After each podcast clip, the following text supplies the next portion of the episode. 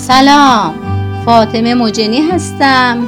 بشنوید ادامه حکایت ملک نومان و فرزندان او شرکان و ظلمکان در شب هفتاد و هفتم از هزار یک شب.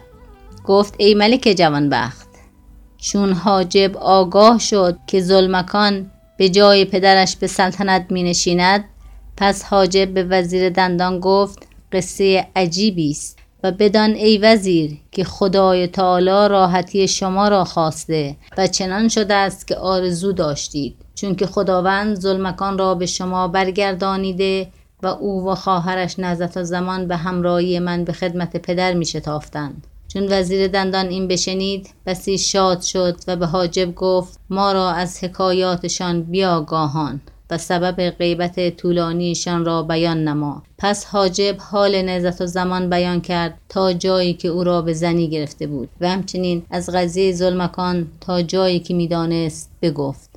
پس چون حاجب گفتار را به پایان رسانید وزیر دندان شخصی فرستاد و عمرا و وزرا و اکابر را بخواند و به ایشان اطلاع داد آنچه را که اتفاق افتاده بود. پس همگی شگفت ماندند و برخواسته نزد حاجب آمدند و در پیش او زمین ببوسیدند. حاجب با وزیر دندان نشسته بودند سایر بزرگان دولت را بنشاندند و در سلطنت ظلمکان مشورت کردند. همگی را اشارت بدین شد. حاجب روی به وزیر دندان کرده و گفت من همی خواهم که پیش از شما نزد ظلمکان رفته او را از آمدن شما بیاگاهانم و با او بگویم که شما او را به سلطنت اختیار کردید. وزیر دندان تدبیر حاجب بپسندید. حاجب برخواست وزیر دندان و سایر وزرا و عمرا به تعظیم او برخواستند و هر یک جدا جدا به حاجب سنا می گفتند و ستایش همی کردند که حاجب نزد ظلمکان خدمتگزاری ایشان حاضر شد.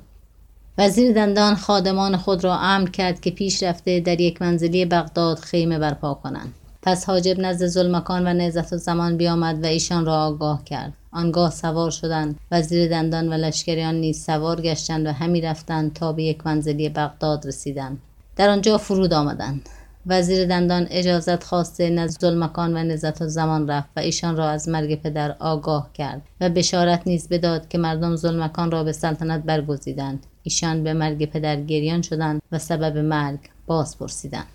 وزیر دندان گفت ای ملک بدان که ملک نامان چون از نخجیرگاه بازگشت و شما را بر جا نیافت دانست که به زیارت بیت الله رفته اید در خشم شد و تنگ دل گشت. تا شش ماه جستجو می کرد اثری از شما پدید نشد. چون از غیبت شما یک سال درگذشت عجوزی که آثار زود و صلاح در او پدید بود بیامد. و پنج دختر باکره خورشید مثال با خود بیاورد و آن دختران با غایت نکویی و جمال حکیم و ادیب و تاریختان بودند. آن پیرزن در پیش ملک حاضر شده آستانه ملک را ببوسید. ملک چون آثار زهد در او مشاهده کرد او را نزد خود خواند.